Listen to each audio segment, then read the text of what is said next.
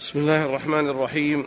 الحمد لله رب العالمين، والصلاة والسلام على عبد الله ورسوله نبينا محمد وعلى آله وصحبه أجمعين، أما بعد، فيقول العلامة ابن قيم الجوزية رحمه الله تعالى في كتابه الداء والدواء: فصل: وإذا جمع مع الدعاء حضور القلب وجمعيته بكليته على المطلوب، وصادف وقتا من أوقات الإجابة الستة، وهي الثلث الأخير من الليل، وعند الأذان، وبين الأذان والإقامة، وأدبار الصلوات المكتوبات، وعند صعود الإمام يوم الجمعة على المنبر حتى تقضى الصلاة من ذلك اليوم، وآخر ساعة بعد العصر.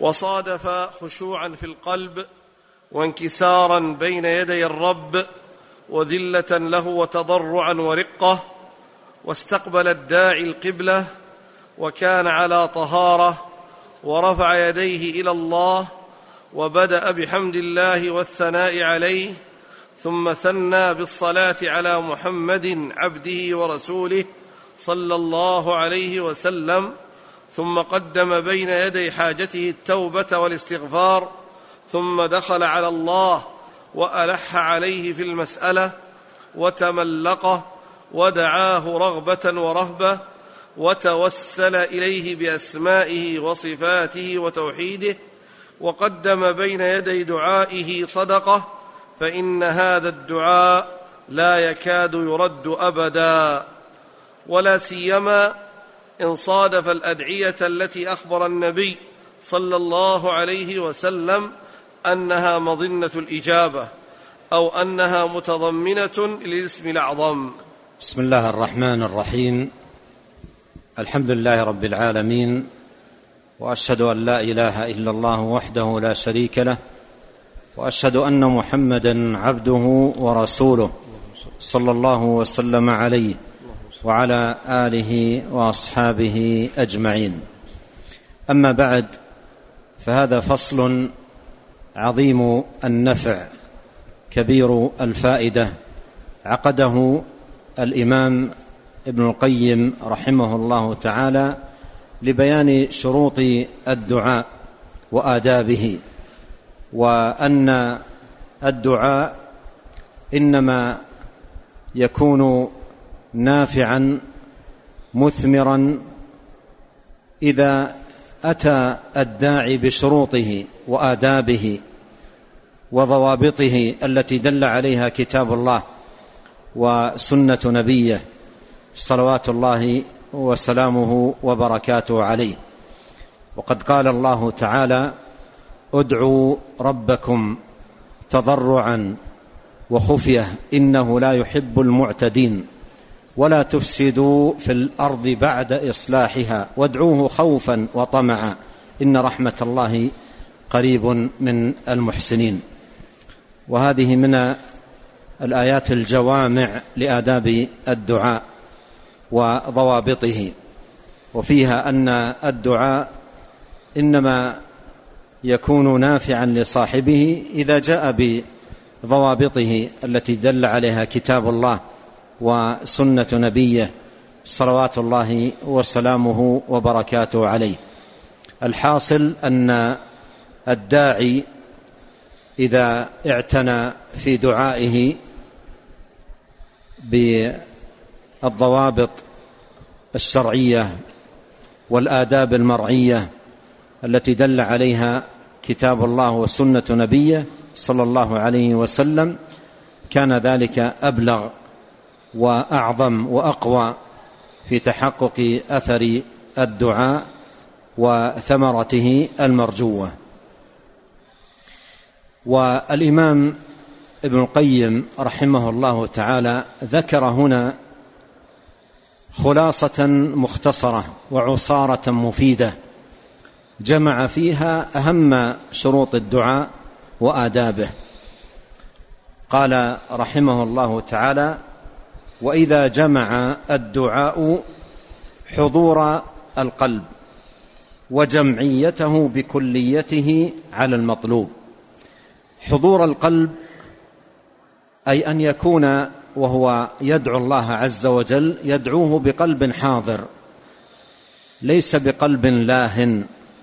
أحيانا يدعو المرء ربه ويرفع يديه ولكن قلبه في واد آخر لا يكون حاضر القلب. ولهذا مر معنا في الحديث أن النبي صلى الله عليه وسلم قال: ادعوا الله وأنتم موقنون بالإجابة فإن الله لا يستجيب دعاء قلب غافل له. لا يستجيب دعاء قلب غافل له. فالقلب إذا كان غافلا لاهيا هذا مانع من موانع الإجابة. إذن في الدعاء لا بد من حضور القلب، لا بد من حضور القلب، ولا بد من جمعيته على المطلوب، أن يكون القلب متوافرا مجتمعا على المطلوب المعني المقصود بالدعاء، فيكون حاضرا ويكون مجتمعا على حاجة المرء، مقصوده، مطلوبه في توجهه إلى ربه سبحانه وتعالى. قال: وصادف وقتا من أوقات الإجابة الستة. وهذه نبه عليها رحمه الله تعالى ليكون في هذا التنبيه معونة على العبد أن يتحرى هذه الأوقات. ليس معنى ذلك أنه لا يدعو إلا في هذه الأوقات، لكن المراد بذلك أن يكون لهذه الأوقات مزيد عناية بالدعاء، لأن الإجابة فيها أحرى، فيتحرى فيها الدعاء لأنها أوقات هي مظنة إجابة، قال: وهي الثلث الأخير من الليل. وهذا وقت شريف فاضل عظيم. قال نبينا عليه الصلاة والسلام في الحديث الصحيح: ينزل ربنا إلى السماء الدنيا في ثلث الليل الآخر فيقول: من يسألني فأعطيه، من يدعوني فأستجيب له، من يستغفرني فأغفر له. فأفاد ذلك أن هذا الوقت الشريف، وقت النزول الإلهي، الثلث الأخير من الليل، وقت إجابة للدعاء، فيه الرب الغني الحميد جل في علاه يقول: من يدعوني، من يسألني، من يستغفرني. فوقت إجابة دعاء، من دعا أجيب دعاءه، ومن أجيب دعاءه، ومن سأل أعطي سؤله، ومن استغفر غفر له. ولهذا ينبغي على المسلم أن يكون لهذا الوقت حظ من الدعاء والذكر وما كتب الله سبحانه وتعالى ويسر من قيام الليل. قال رحمه الله تعالى: وعند الأذان.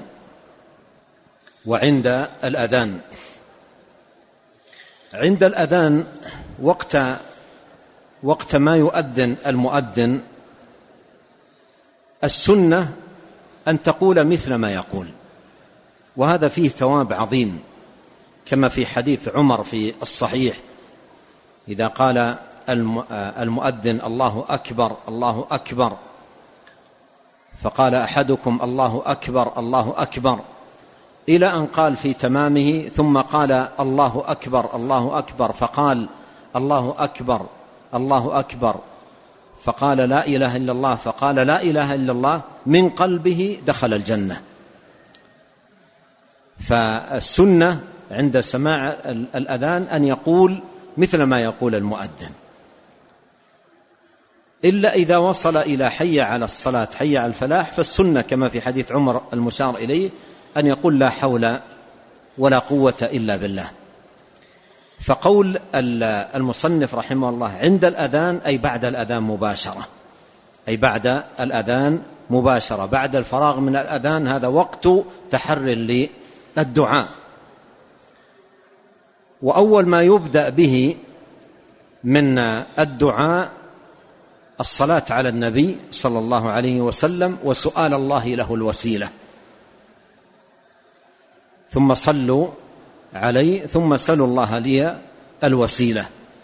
فأول ما يبدأ بعد الفراغ من الأذان يصلي على النبي صلى الله عليه وسلم الصلاة الإبراهيمية، ثم من بعدها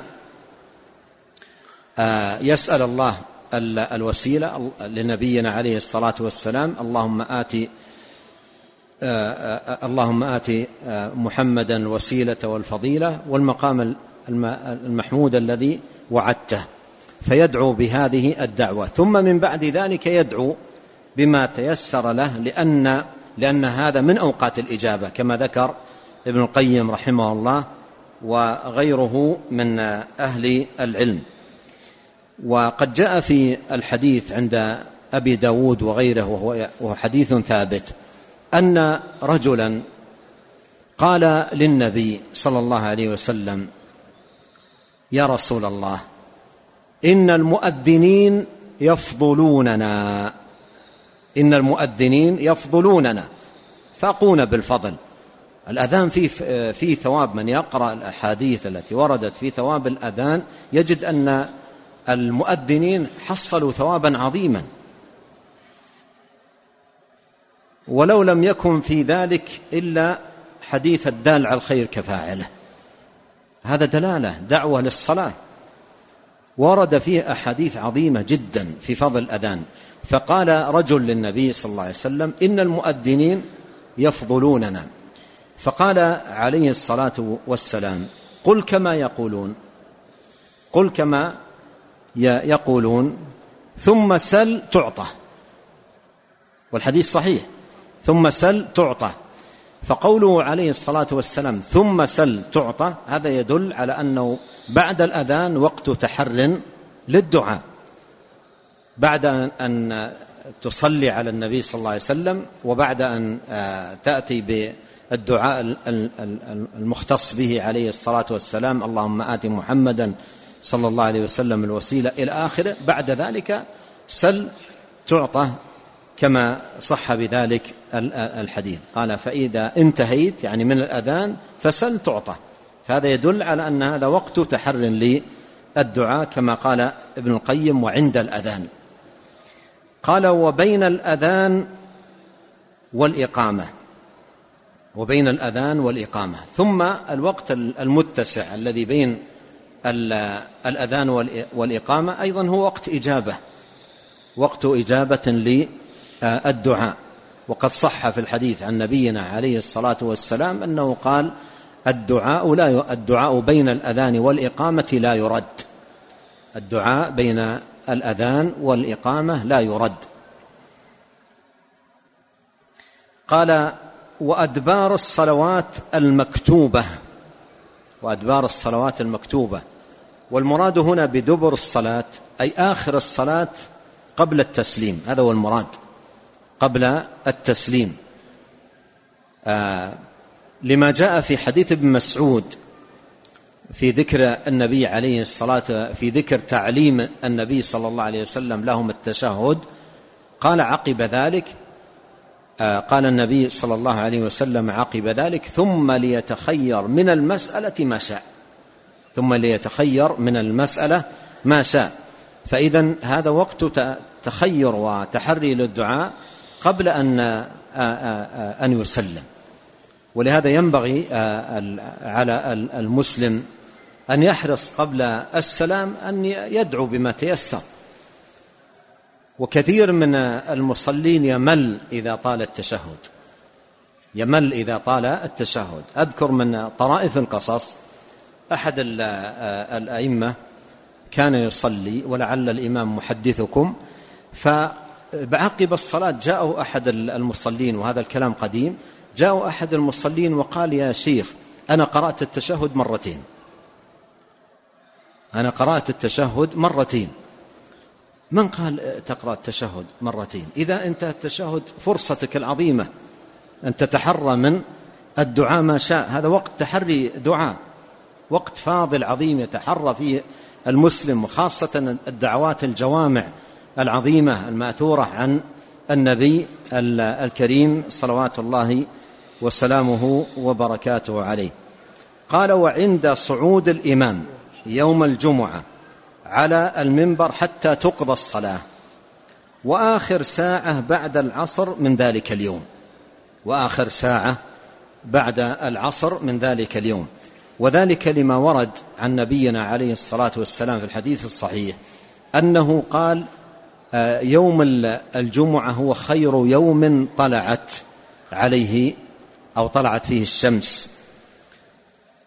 قال صلوات الله وسلامه عليه: وفيه ساعة لا يصادفها عبد مسلم وهو يصلي يدعو الله سبحانه وتعالى إلا أعطاه حاجته، إلا أعطاه حاجته.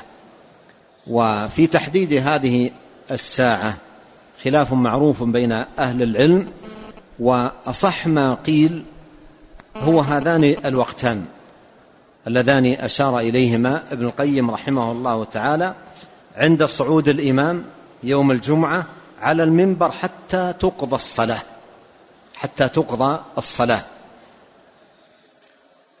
إذن ننتبه هنا إلى أمر مهم في صلاة الجمعة، في صلاة الجمعة. السجود أقرب ما يكون العبد من ربه وهو ساجد، وعند ما قبل السلام أدبار الصلوات مر معنا أنه وقت ماذا؟ تحر للدعاء. يوم الجمعة هذا السجود وهذا الدعاء الذي قبل السلام شأنه آخر، شأنه آخر، لهذه الفضيلة التي جاءت في الحديث، فاجتمع فيه فضل الحال وفضل الزمان والوقت. فضل الحال في صلاة وفي وقت يتحرى فيه الدعاء في الصلاة، وأيضا زمان فاضل كما جاء في هذا الحديث الذي هو ساعة من يوم الجمعة تبدأ من صعود الإمام إلى أن تقضى الصلاة. فالأدعية التي تكون في الصلاة، صلاة الجمعة، لها شأن عظيم. وقال: وصادف خشوعا في القلب وانكسارا بين يدي الرب وذلا له. وهذه المعاني مهمة جدا في الدعاء، أن يكون القلب مخبت خاشع منيب مقبل على الله عز وجل متذلل بين يديه. قال: وتضرعا ورقة. كل هذه المعاني تكون في القلب وهو يدعو الله عز وجل. وتضرعا ورقة. قال: واستقبل الداعي القبلة. وهذا ليس من شروط الدعاء ولكنه من آدابه، ولهذا يأتي في أحاديث عديدة في الدعاء يقول: فاستقبل عليه الصلاة والسلام القبلة ودعا. فهذا من آداب الدعاء العظيمة. وكان على طهارة، وهذا أيضا من الآداب وليس من الشروط، وهو عظيم الشأن في هذا الباب، باب الدعاء وتحري إجابته. ورفع يديه إلى الله، ورفع يديه إلى الله.